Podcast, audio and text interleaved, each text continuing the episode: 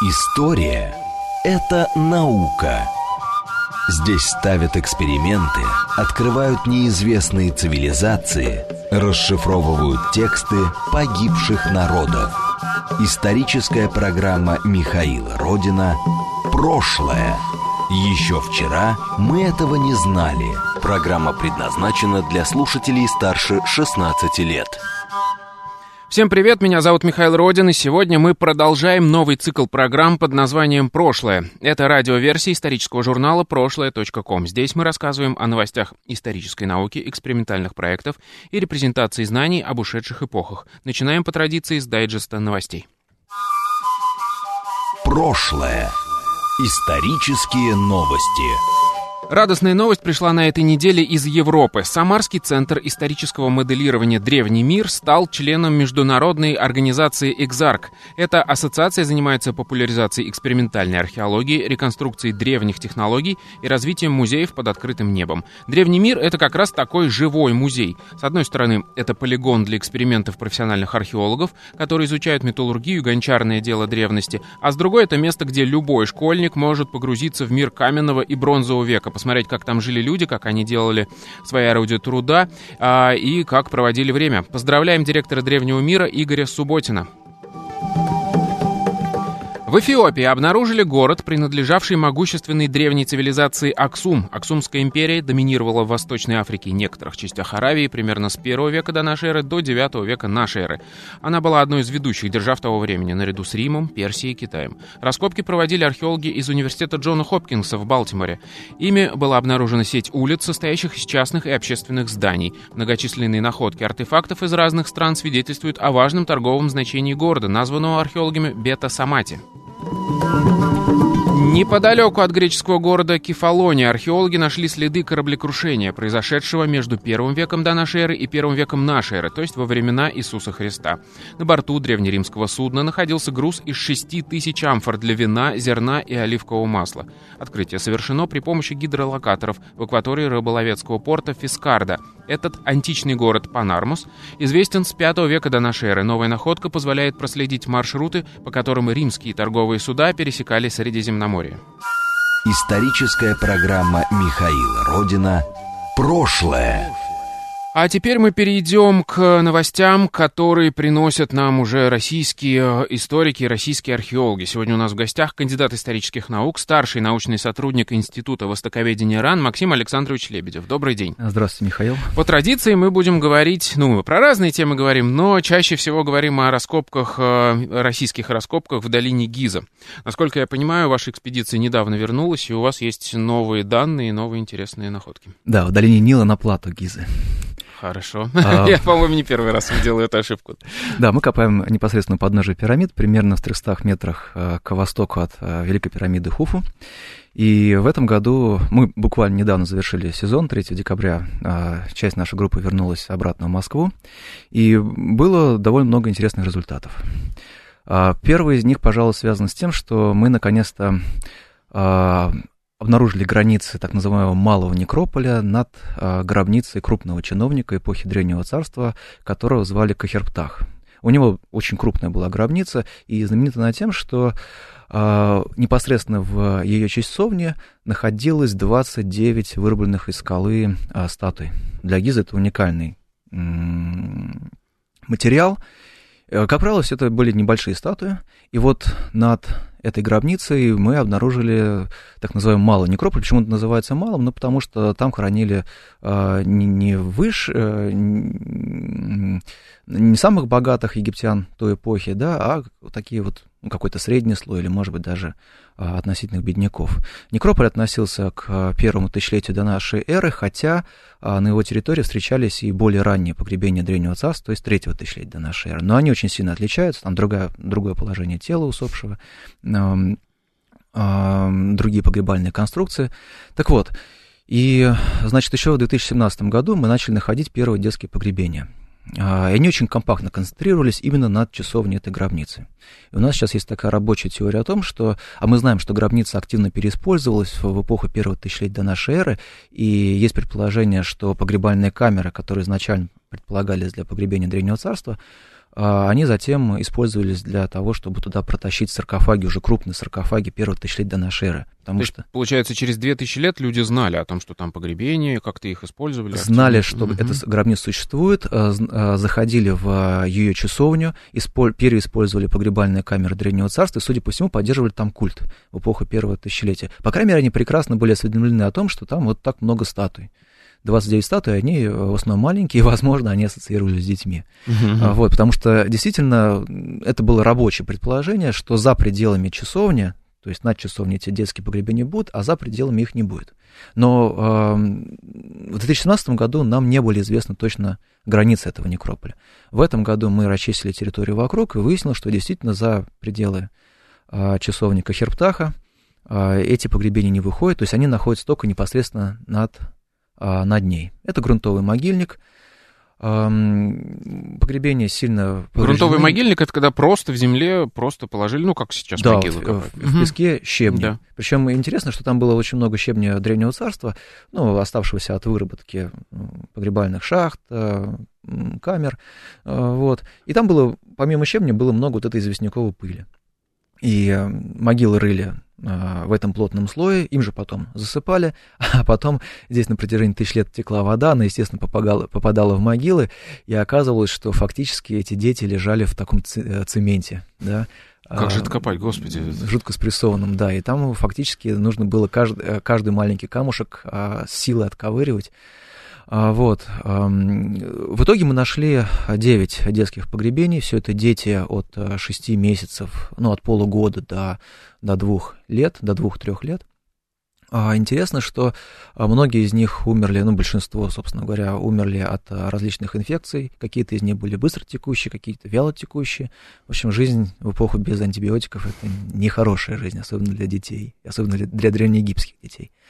Что интересно, мы знаем, что этот некрополь использовался довольно продолжительное время. Почему? Потому что погребения ориентированы чуть-чуть по-разному. Какие-то из них ориентированы четко на запад, какие-то на северо-запад, какие-то на, а, на юго-запад. А мы знаем, что в это время, а, судя по всему, а, погребения ориентировали на то место, где заходит солнце. То есть, по крайней мере, их сделали в течение года, потому что солнце в течение года заходит то чуть-чуть на юго-запад, да, то чуть на, на юго-восток и так далее.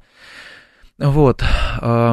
И, судя по всему, действительно, их появление здесь на часовне не случайно. Возможно, они ассоциировали это место с каким-то образом с детьми, потому что внизу находится много-много-много маленьких изображений людей, а наверху, соответственно, погребение этих самых детей. То есть, получается, мы имеем древнюю гробницу, где было большое количество статуй. Но ну, я так понимаю, что это не детские статуи, а просто они небольшого размера. Да, они просто небольшого вырубать размера. легче. Да, и да. потом, через несколько тысяч лет, уже египтяне подумали, что а, хорошо бы это, и, может быть, это какое-нибудь святилище древнее, там, посвященное детям и так далее, угу. и поэтому здесь начали хранить. Да, судя по всему, такая ситуация была и была, потому что за пределами этой гробницы, то есть над ней мы находим эти детские погребения, а за пределами их уже нету. И что интересно, а, в это время, как правило, взрослые погребения не сопровождались большим количеством погребального инвентаря, а часто вообще без инвентаря. Детские погребения все были усыпаны а, различными а, бусами, амулетами.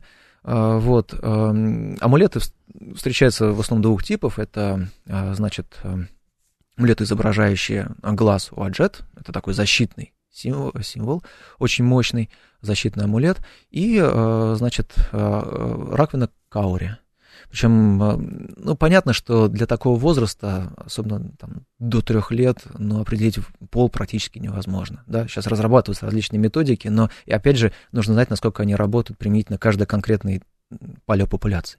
Так вот, а для Египта пока ну, эти новые методики не тестировались. В общем, мы не можем сказать, мальчик или девочка это был ну, погребен в данном конкретном, в данной конкретной могиле, а, но наличие раковин каури, судя по всему, говорят о том, что это были де, э, погребения девочек, да, то есть у нас там примерно 50 на 50 мальчики и девочки. А, почему? Ну, потому что каури — это символ плодородия, женского начала, много-много других а, приятных коннотаций. Вот, было связано с, а, с этими раковинами. Вы уже закончили это погребение, этот могильник, и теперь остался только анализ, да? Больше там копать нечего. А, да, теперь остался, да, анализ. Ну, предварительный осмотр был проведен антроп, антропологом из Института археологии Марьей Борисовной Медниковой. Она выяснила, что действительно многие дети страдали недостатком витамина D, вот нашла на костях следы инфекций. Ну, дальше будем думать, потому что для того, чтобы узнать больше, да, то есть нужны не, нужна не только морфология, нужно делать КТ, но это уже другой этап, потому что в Египте все это несколько сложно. Ну да, вывозить находки да. оттуда нельзя, да. как мы знаем. А, хорошо, вы нашли еще и новое погребение древнего царства. Насколько я понимаю, как раз эпохи строительства пирамид. Да, это интересная гробница, потому что а, мы с ней живем уже больше 10 лет. Это гробница царского ювелира, которого звали Пиринаджу. А, начали мы ее копать в 2000, нашли ее в 2009, начали копать, а, или даже чуть раньше, начали копать в 2010, продолжали в 2011, вот, а потом оставили там недокопанными одну шахту и одну погребальную камеру и переместились на другие памятники. Но пришло время опубликовать, и, соответственно, нужно было заканчивать там работы. И выяснилось, что и в незаконченной погребальной камере, и в шахте очень много всего интересного. Значит, а, что касается незаконченной погребальной камеры, она имела а, номер 3, и там, судя по всему, находился сам хозяин гробницы, потому что она самая глубокая, самая наиболее сложно устроенная. А, потому что в полу погребальной камеры было сделано углубление, в этом углублении находился скелет, а поверх а, лежали блоки, которые его закрывали. К сожалению, погребение было разграблено, а, но благодаря тщательному анализу стратиграфии удалось выяснить примерную историю существования данного конкретного комплекса. То есть, судя по всему, погребение было разграблено вскоре после того, как туда положили, собственно говоря, тело. Почему? Потому что на э, многих перемещенных костях вокруг них э, находились следы тлена. То есть на них была еще плоть, а, в тот момент, когда эту, ну, возможно, была какая-то естественная мумия, которую раздирали uh-huh. вот, на части. После этого туда заносился постепенно песок, заливалась вода, и в какой-то момент там оказалось большое количество помета, а, судя по всему, то ли лисицы, то ли шакала. Кто-то там жил, короче говоря, да? А, животные обычно не оставляют мусор там, где они, где они живут. То есть, ага. да, судя по всему, она жила где-то неподалеку, возможно, в этой гробнице, угу. а то ли водой, то ли ветром туда, туда это помет сносило. В общем, такой интересный момент, потому что, судя по всему, э, это все происходило в эпоху так называемого первого переходного периода, то есть этап первого кризиса древнеегипетской цивилизации. И вот такая живая картинка, да, заброшенная гробница, раскопанная, разграбленное погребение, заносит ее постепенно песком, сильные дожди, что, кстати, коррелирует э, с теми данными, которые у нас есть э, благодаря анализу э, отложения в египетской дельте. То есть э, это было время, когда разливы Нила становились не, э, не такими интенсивными, но при этом количество дождей увеличивалось. А, и вот э, наш материал показывает, что действительно в Гизе шли мощные очень такие ливни в это время. Да, и, и жили различные животные. А, мы находили скелеты летучих мышей, голубей, и в том числе вот а, млекопитающие, видимо, то ли лисы, то ли шакалы. А, в это время. Такая картинка из а, жизни 22 века до нашей эры. Ну да, такие заброшенные пирамиды, заброшенные вокруг погребальный комплекс, да, ветер да. гуляет и дожди льют. Вот, это, судя по всему, ага. было погребение Пиренаджа. А рядом, а, буквально в полуметре, находилась шахта 11, которая была не раскопана. Вот мы ее начали копать, и это была такая очень характерная для Гизы шахта. Вообще, специалисты, которые занимаются эпохой Древнего Царства, они как-то на стратиграфию особенно внимания не обращают, ну, потому что ищут невскрытые погребения, а по заполнению шахты всегда можно легко понять, она, ну, погребение вскрыто или не вскрыто. Буквально через там, первые 20, 30, 40 сантиметров уже будет ясно. И поэтому правило, просто описывается словами. А uh-huh. это то же самое, что описать, не знаю, какую-нибудь керамическую форму словами, да, не приложив рисунок. Или план какой-нибудь архитектурный, не, при, не приложив чертежа. Uh-huh. Вот. А, мы в ГИЗе действуем иначе. И но это занимает время. То есть э, на шахту, которая чуть больше двух метров э, глубиной, у нас ушло три недели. Э, специалист там сидел с утра, с утра до вечера, но зато удалось выяснить интересную историю тоже. Значит, вверху находились слои 20 века, начала 20 века, когда в этих гробницах еще жили люди. Там было много всего любопытного, ну, например... 20 века, на, это имеется в виду да, наша, наша, наша эра. Наша вот, эра, да. время. Угу. Какие-то скляночки из-под духов, гребешок э, с черными волосами и надписью «Париж». Вот. Значит, большое количество количество кукурузы обгоревшей. А когда мы опустились чуть ниже, а, мы попали на слой 19 века, причем это середина 19 века, и он был насыщен, фактически он просто состоял из кусков мумий, огромное количество костей, а, все они поломаны, а, не было ни одной группы костей в анатомическом порядке. Мы ломали голову над тем, что же это было такое. А потом нашли любопытную находку, монету золотую. Это были 40-е годы 19 века. И тут все сложилось. Дело в том, что в это время, середина 19 века, это время, когда в Египте уже оказалось э, множество европейских, американских туристов, они скупали древности. И э, по дневникам путешественников того времени мы знаем, что существовало огромное количество торговцев этими самыми древностями, которые э, драконили древние погребения, э, находили, как правило, продавали мелочь, различные амулеты, которых в избытке было на мумиях. И, судя по всему, а мы знаем, что восточная часть Гизы, где мы копаем, она активно использовалась в греко-римское время, когда, собственно говоря, производили в огромном количестве мумий. А, вот, снабжали их амулетами, и, судя по всему, здесь находился такой центр по переработке мумий. Почему? их туда стаскивали? Да, судя по всему, стаскивали со всего восточного плато, и мы даже знаем по, э, значит, свидетельствам, по мемуарам египтологов того времени, которые жили в этих же самых гробницах, что да, здесь орудовали целые банды вот таких вот грабителей. Наша гробница, она находилась очень близко к э, Нильской долине, и самое главное, она находилась практически впритык к крупному колодцу. То есть, э, с одной стороны, здесь была вода, причем на одном из планов путешественников начала э, первой четверти 19 века а, он так обозначен колодец со, со сладкой водой, sweet water. Вот. А, да, это было удобное место. Сюда стаскивали мумии. Здесь спокойно, в тенечке. А, эти мумии можно было раздирать, а, амулеты отдельно, кости отдельно, и потом, видимо, эти кости э, сбрасывали в нашу шахту 11. И в том числе потеряли, видимо, из широких панталон эту османскую, османскую монету, весь свой заработок, возможно. Ну да, золотая монета, это немало. Вот, причем рядом с ней мы нашли еще а, медную монету, ну, медного какого-то сплава, которая имитировала эту золотую монету, она была покрыта желтым пигментом. подделка. Да, но в ней была проделана дырочка, и, судя по всему, ее использовали для какого-то украшения. Угу. Вот то есть того же самого времени. Потом мы пошли, а, пошли ниже а, и, значит, а, попали на слой первого переходного периода. То есть любопытно, 19 век, а потом сразу же первый переходный период, это 22 век до нашей эры. Это что значит? Такое медленное накопление слоя. Эм, судя по всему, те грабители, которые были здесь в 19 веке, они, видимо, разрушили все, что было выше, да, то есть, вероятно, слой первого переходного периода продолжался и выше по всей шахте, но они его разрушили, докопались до погребальной камеры, поняли, что она разграблена, и после этого стали сбрасывать туда просто а, кости. Угу. Судя по всему, картина была такая. Вот. А, первый переходный период для Гизы — это вообще большая редкость. То есть до этого а, наш керамист опубликовал, опубликовала отдельные маленькие фрагментики, там их буквально можно было на, а, пересчитать на, на, на пальцах двух рук, и это считалось большим достижением, потому что это очень большая редкость. На всякий случай, чтобы я правильно понимал, первый переходный период, это как раз вот период упадка государства, после того, как построили пирамиды, надорвались, грубо да, говоря, и потом государство разрушилось, ну, по сути, да. разделилось. Да, и... то есть пирамиды строили угу. 23 века до нашей эры, Древнего царства, а потом, а, значит, 22-21 века до нашей эры, так называемый первый переходный период. Египет разваливается, и египтяне потом долго эту эпоху вспоминали, а вот, как лихие, лихие 20... Да, в общем, э, лихие были времена.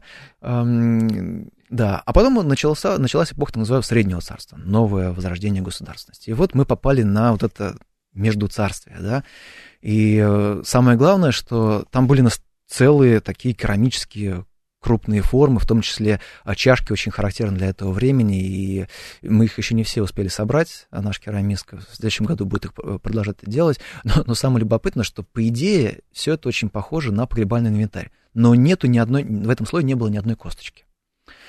И поэтому большая загадка то ли погребение первого переходного периода было совершено в какой-то соседней шахте, и это был погребальный инвентарь, то ли это была какая-то ритуальная шахта. как они там оказались? Они там были просто реально сложены, судя по всему.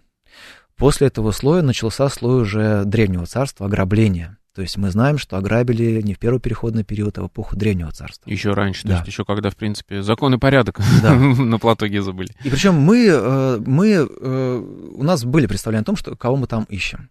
Это была соседняя шахта с погребением Перенеджи, мы там искали Перенеджиху, то есть его жену. Угу. И э, мы ее в конце концов нашли, заваленную остатками кувшинов э, Древнего Царства. Причем на, э, на дне одного из этих кувшинов была процарапана, было процарапано изображение коровы, точнее, быка, быка, да. И это уникальная находка. Почему? То есть э, пивные кувшины это такой был расходный материал. Это, это, ну, как у нас сегодня пивная банка или там, в общем, э, пластик, пластик, пластиковая бутылка из-под Кока-Колы. А, но здесь был очень качественно процарапан, а, причем еще а, до обжига вот изображение этого самого быка. И теперь будем искать аналогии, но пока получается, что это очень, очень редкое, если не уникальное изображение. То есть кто-то пометил его, видимо. Кто-то его таким образом, образом. пометил, да. Угу. В общем, вещь, которая... И, и вещь оказалась в погребальном инвентаре, судя по угу. всему, вот этой самой перенеджихи. Ну и в конце концов мы нашли саму перенеджиху, над ней тоже в большом количестве... На секундочку, я понимаю, перенеджих — это слен... сленг вашей экспедиции, да, правильно? Да, да. Угу. Мы не знаем, как ее звали, к сожалению. Ну, да.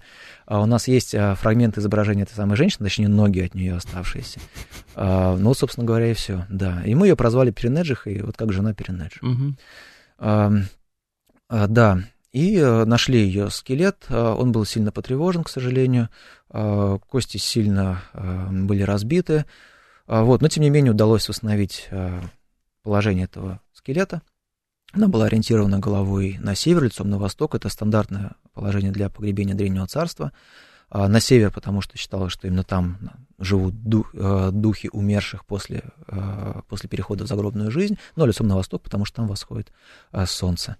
Что интересно, когда стали анализировать а, эти новые остатки Древнего Царства, выяснилось, что, по крайней мере, Перенеджи был родственником другого погребенного. Это по морфологии костей удалось выяснить. Судя Даже по всему, так? был родственником одного из а, погребенных а, в другой шахте. В, в этой же гробнице? В этой же гробнице, угу. да. Там всего было погребено порядка 10 человек.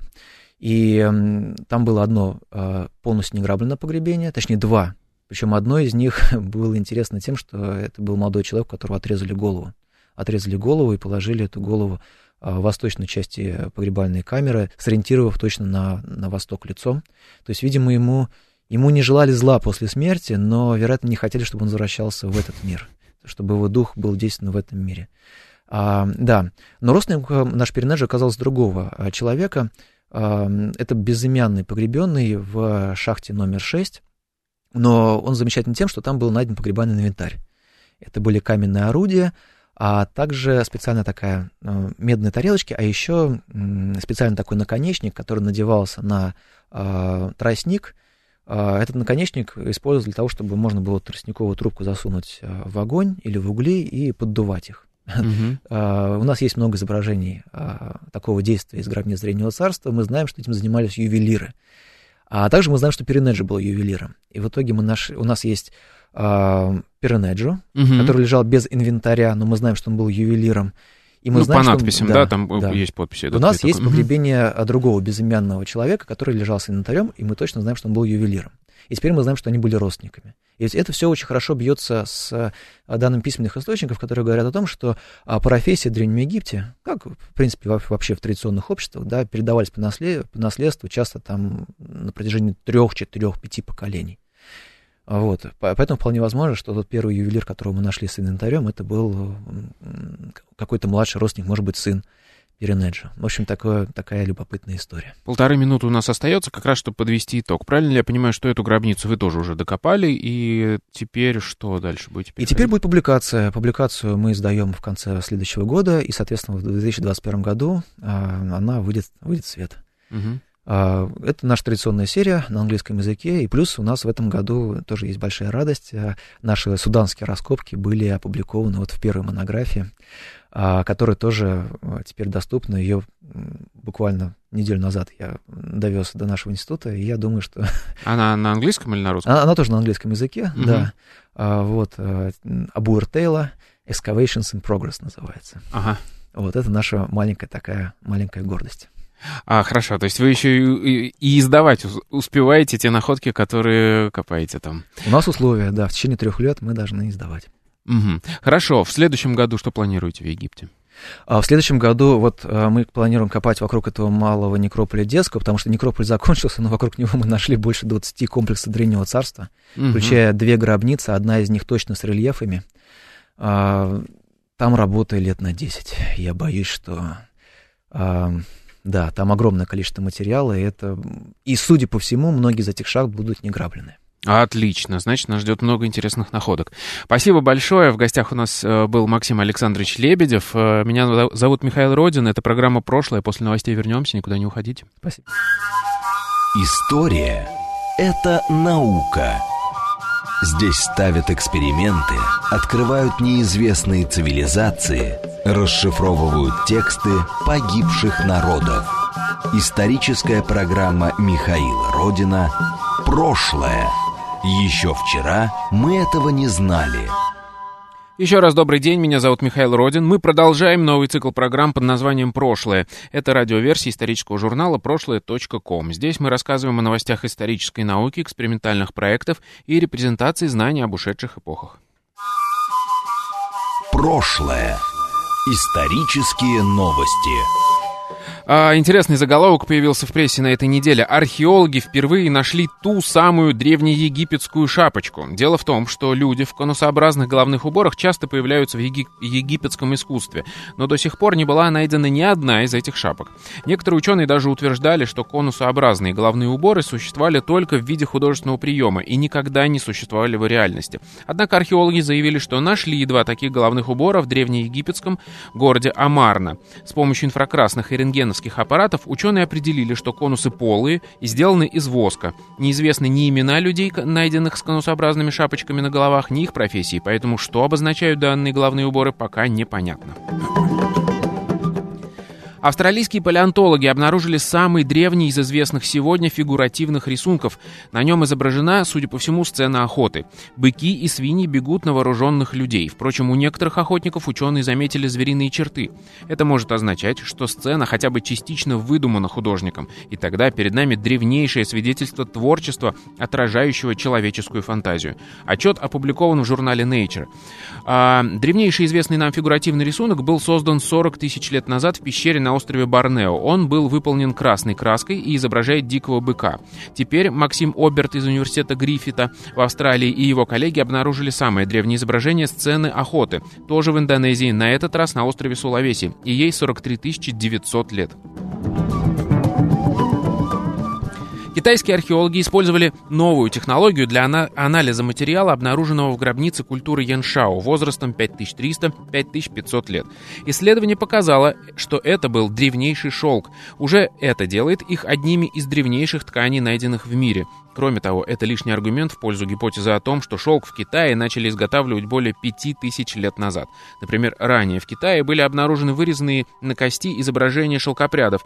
До сих пор древнейшими шелковыми тканями считались ткани, относящиеся к культуре лянджу. Их возраст составляет 4200-4400 лет. Теперь у археологов появилось еще более древнейшее, древнее доказательство а, того, что в Китае производили шелк. Историческая программа Михаила Родина прошлое. И вот теперь мы пришли, пожалуй, к самой главной для меня лично новости этой недели. На этой неделе в информагентстве «Тартас» мы подвели итоги конкурса «Битва истфаков». Это конкурс научно-популярных проектов э, среди студентов. Любой студент страны мог э, сделать что-то в трех жанрах, э, которые мы предоставили. Это мультимедиа, видео и лонгрид, и принять участие в конкурсе. Я лично сам удивлен масштабом конкурса, который нам удалось достичь. Нам нам пришло 88 заявок из 35 городов, и 49 вузов приняли участие в этом конкурсе. И вот э, в четверг мы объявили победители этого конкурса, и двое из них, те, кто живут в Москве, сегодня у нас в гостях. Это Екатерина Бузурнюк, студентка первого курса магистратуры исторического факультета Государственного академического университета гуманитарных наук. Добрый день. Михаил. И Тимур Шаипов, студент второго курса магистратуры исторического факультета МГУ. Добрый день. Добрый день. А, давайте расскажем, а, о чем были ваши работы, в какой номинации они были представлены, и, а, собственно, что там нового и интересного может прочитать любой человек, который зайдет к нам на сайт прошлое.ком Ком, там, собственно, есть работы всех э, победителей. Моя работа а, называется «Женщины Древней Греции». Это видео, которое было представлено в номинации как раз э, видео. И э, в этой работе мне хотелось рассказать про итоги моего исследования, про итоги той работы, которую я провела при подготовке выпускной квалификационной работы, собственно, при окончании бакалавриата. А, не знаю, моя тема находится на стыке трех огромных, просто необъятных э, топиков. Это история древнегреческого театра с его разнообразными жанрами и особенностями. А далее это женская история, новое направление в историографии, как в западной науке, так и в отечественной. И, наконец, третья большая тема — это язык Аристофана и особенности его комедий. Я вообще свою работу писала о женских образах Аристофана, о тех лексических средствах, которые комедиограф использует для создания женских образов. В видео я хотела э, показать верхушку этого айсберга, потому что работа, моя бакалаврская работа, она, безусловно, более научная, и мне хотелось рассказать более популярно, более интересно о том, что я узнала э, в процессе моего исследования. И передо мной стояла очень сложная задача. Мне нужно было коснуться всех трех тем и подать это так, чтобы не перегрузить э, моего зрителя. Я не знаю, получилось у меня это или нет, но, по крайней мере, я приложила максимальное а, усилие. По крайней мере, вы стали победителем в номинации видео. Да, э, это, безусловно, так, но для меня все еще остается очень сложным вопросом, где этот баланс между научной составляющей и популярной составляющей. Для меня популяризация, и я старалась следовать этому правилу при подготовке моего ролика, это не упрощение науки, а это рассказ о науке так, чтобы это было понятно. То есть сделать науку доступнее, при этом ее не упрощая. И я старалась сделать видео именно вот э, в соответствии с этим убеждением. Правильно ли я понимаю, ну, мне так кажется, во всяком случае, то, что я вижу, вы писали отдельно специальный сценарий именно под это видео для того, чтобы записать это, этот свой, как бы, видеоблог, да? Это, наверное, да, в таком жанре. Это да, сделано. это абсолютно правильно. Э, я старалась я думала о том, как можно сделать. У меня сначала был более популярный формат, где я думала э, представить зрителям, как будто я сама древнегреческая женщина, и в, каких условиях я могла бы жить, если бы э, на дворе стоял а, там рубеж 5-4 веков до нашей эры, собственно, период, которым я занимаюсь.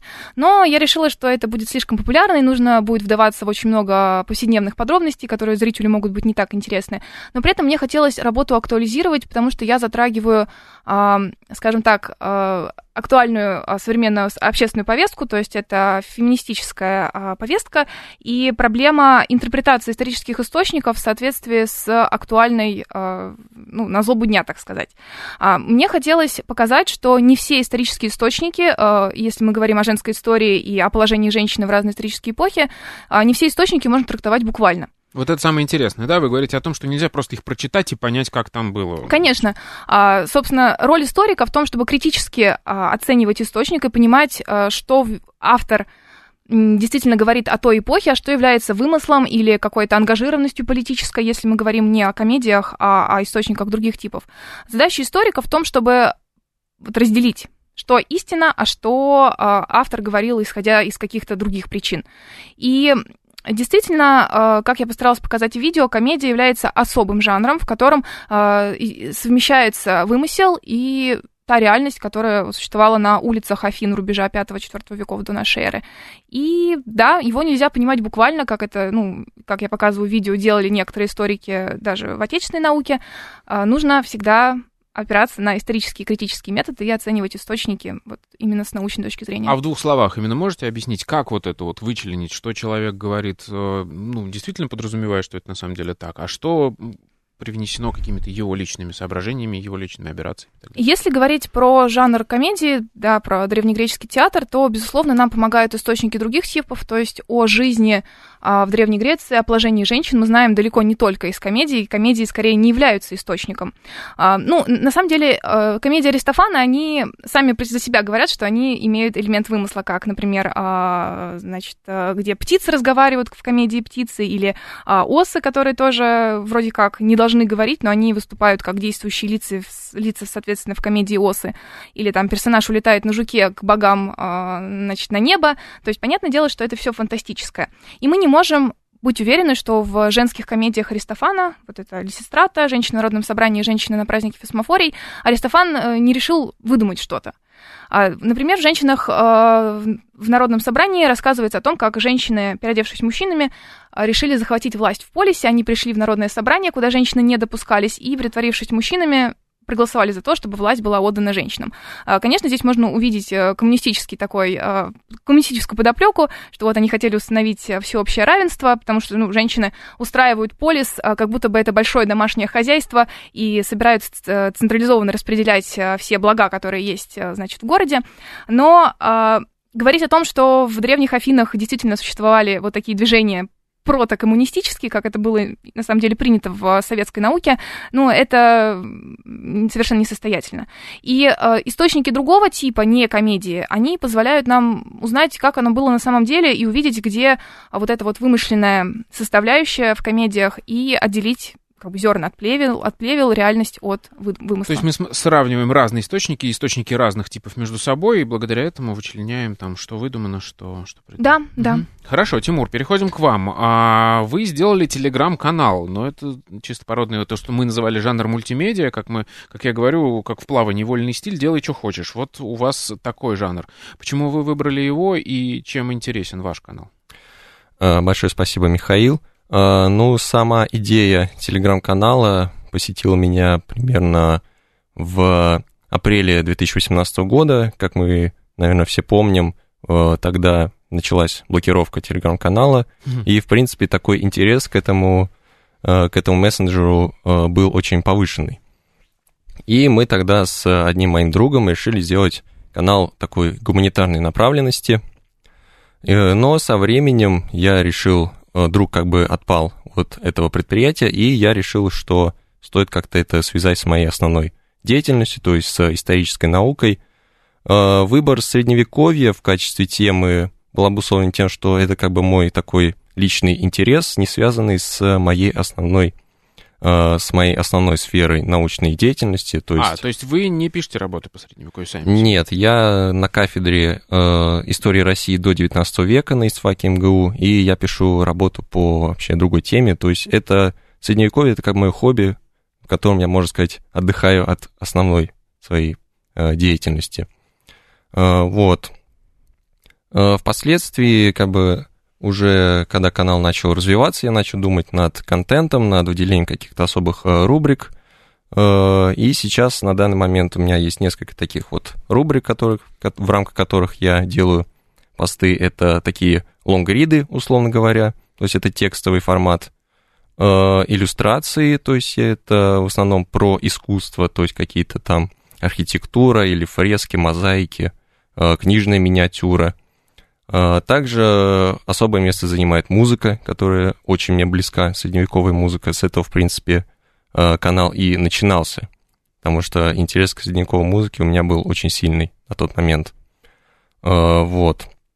Также, если в какой-то день произошло какое-то событие в истории, я также делаю этому посвященный отдельный пост, то есть такой-то день, в такой-то год произошло такое-то событие.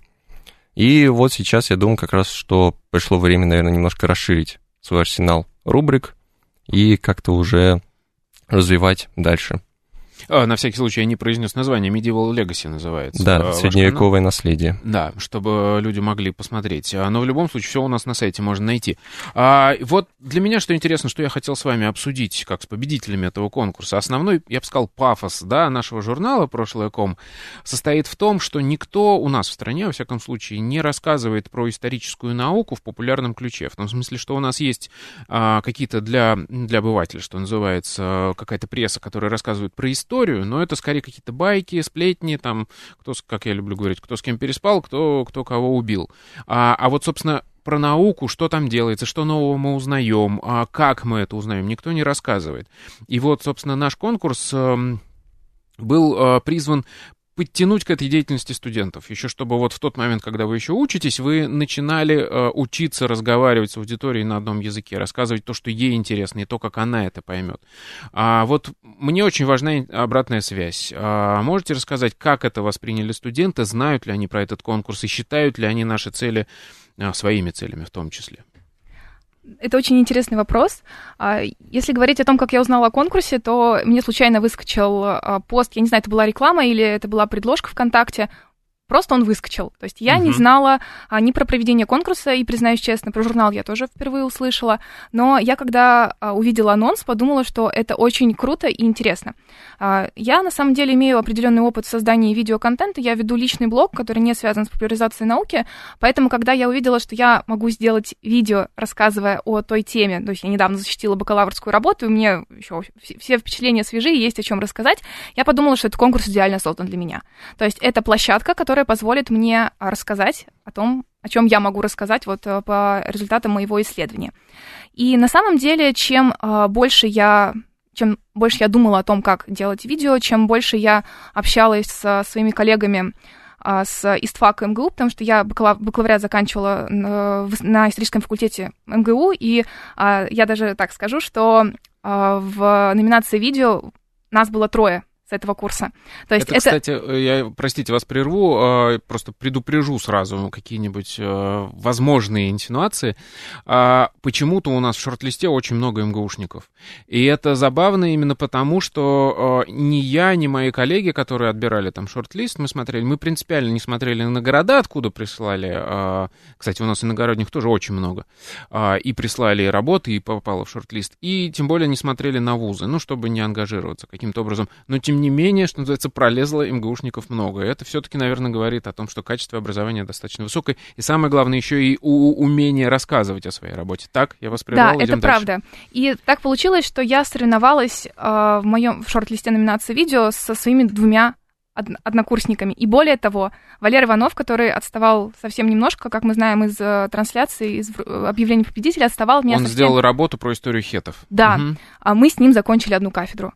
То есть это тот человек, к которому я пришла, Валера, ты знаешь про этот конкурс, ты будешь участвовать? Он такой, да, я слышал, но я пока не придумал, что.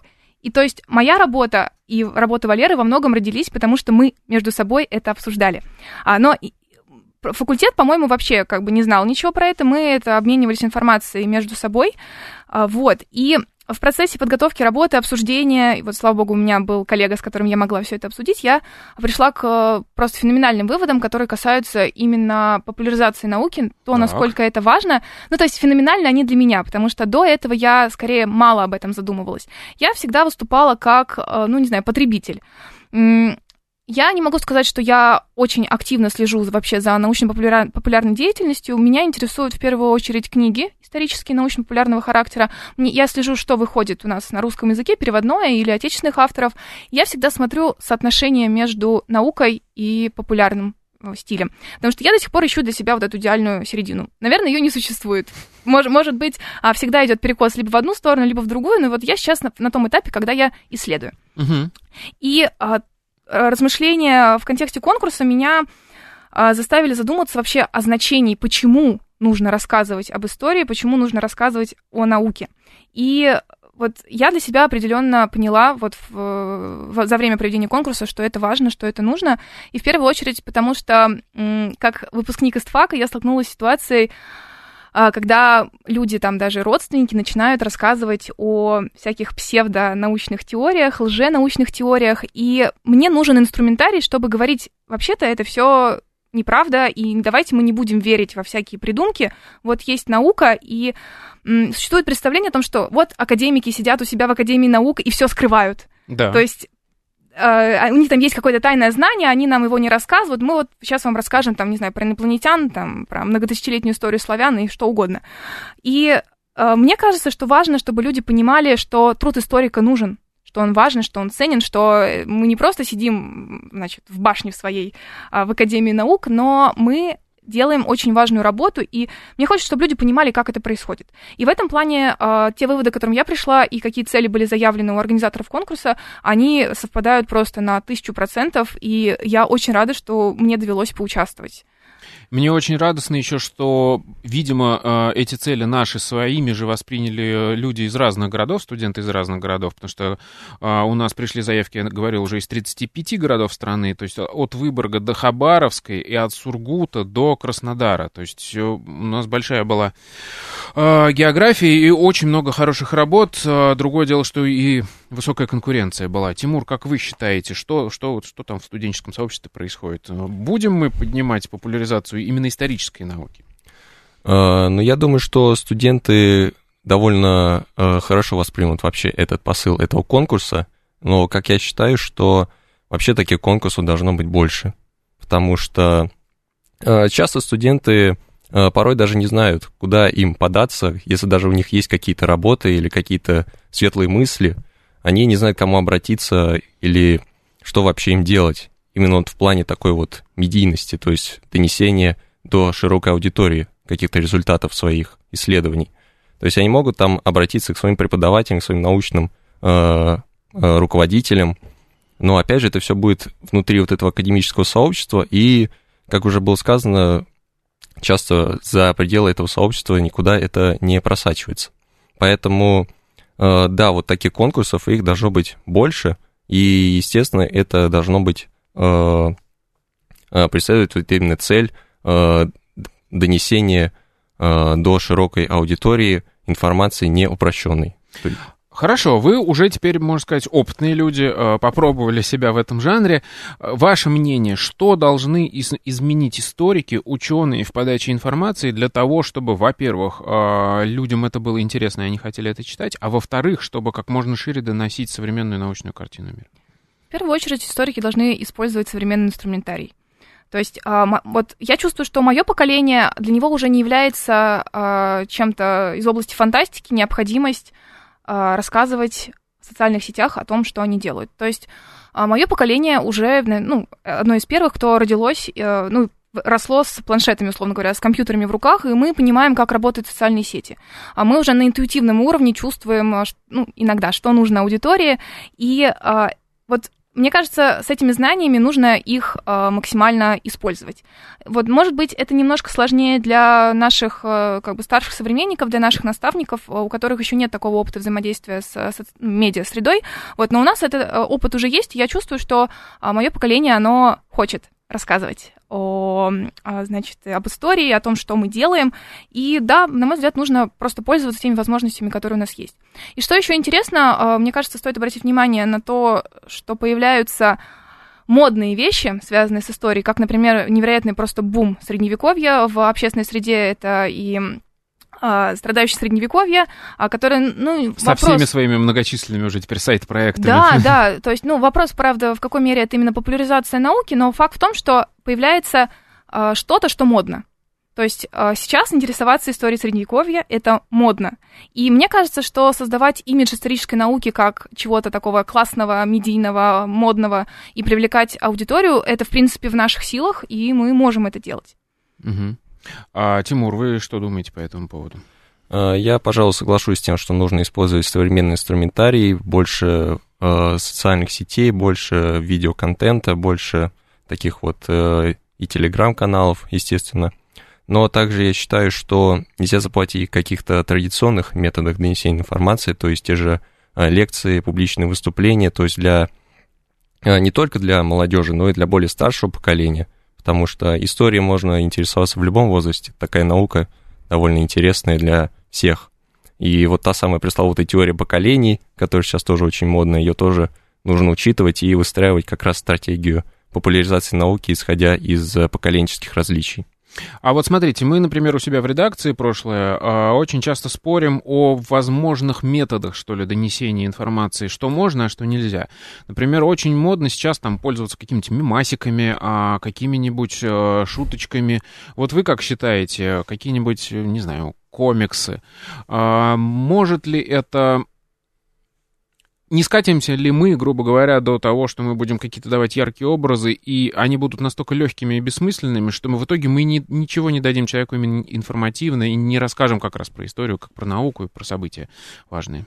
Ну, на мой взгляд, это просто разные уровни. А, сначала, ну или не сначала, мы э, формируем яркий образ, то есть появляется интерес. Вот человек посмотрел, там, не знаю, десяток мемов про страдающее средневековье, ему стало интересно, а что там, реально все было так? А такое бывает, кстати, вот э, это работает? Потому что я, например, общался с Коняевым, который образовачем занимался в тем же самом. Он мне говорил, что у них там есть проблема. У них, когда вот это сообщество образовач, а, где есть ну, нормальная новость, а к ней рисуют какой-нибудь мимасик. Огромное количество подписчиков, огромное количество лайков, репостов, но дальше мимасика никто не уходит. Вы думаете, это работает? А, ну, это сложный вопрос, тут надо проводить какое-то исследование, опрашивать. А, но, на мой взгляд, лучше, чтобы хотя бы какое-то представление о том, что, не знаю, средневековье есть, было, нежели чем его не было вообще. То есть не все люди, э, в принципе, пойдут читать э, какой-то лонгрид или смотреть видео-лекцию от историка, но если они, по крайней мере, посмотрят на какой-то мем, э, кто знает, может быть, там через год, через два у него появится интерес к более серьезным материалам. То есть мне кажется, что чем больше, ну пусть и развлекательного контента исторического, тем больше интереса будет. А это в итоге на руку всем. Ну, главное, чтобы потом этот контент вел уже к нормальным знаниям, а не всяким лжеисторикам. Согласен. А, Это правда. А может, мо, можно ли популяризировать мемами работу историка, как вы думаете? Вот именно методы исторического анализа, чтобы показать, насколько серьезны эти знания, и они имеют право на уважение, скажем так авторитет? А, ну, тут э, нужно, чтобы соединялись и навыки рассказчика, и, не знаю, навыки художника, если рисовать комиксы. Ну, то есть, э, если найдется человек, который возьмется делать это качественно и интересно, то все возможно. Мне кажется, даже несколько человек может, могут объединиться. Один будет какой-то именно материал давать исторический, другой именно делать какую-то вот именно визуальную, чтобы привлечь внимание. Угу. Хорошо, спасибо вам большое. В гостях у нас сегодня были Тимур Шаипов и Екатерина Бузурнюк, победители э, всероссийского конкурса «Битва истфаков». Это была программа «Прошлое». Меня зовут Михаил Родин. До новых встреч. Пока. Историческая программа Михаила Родина «Прошлое».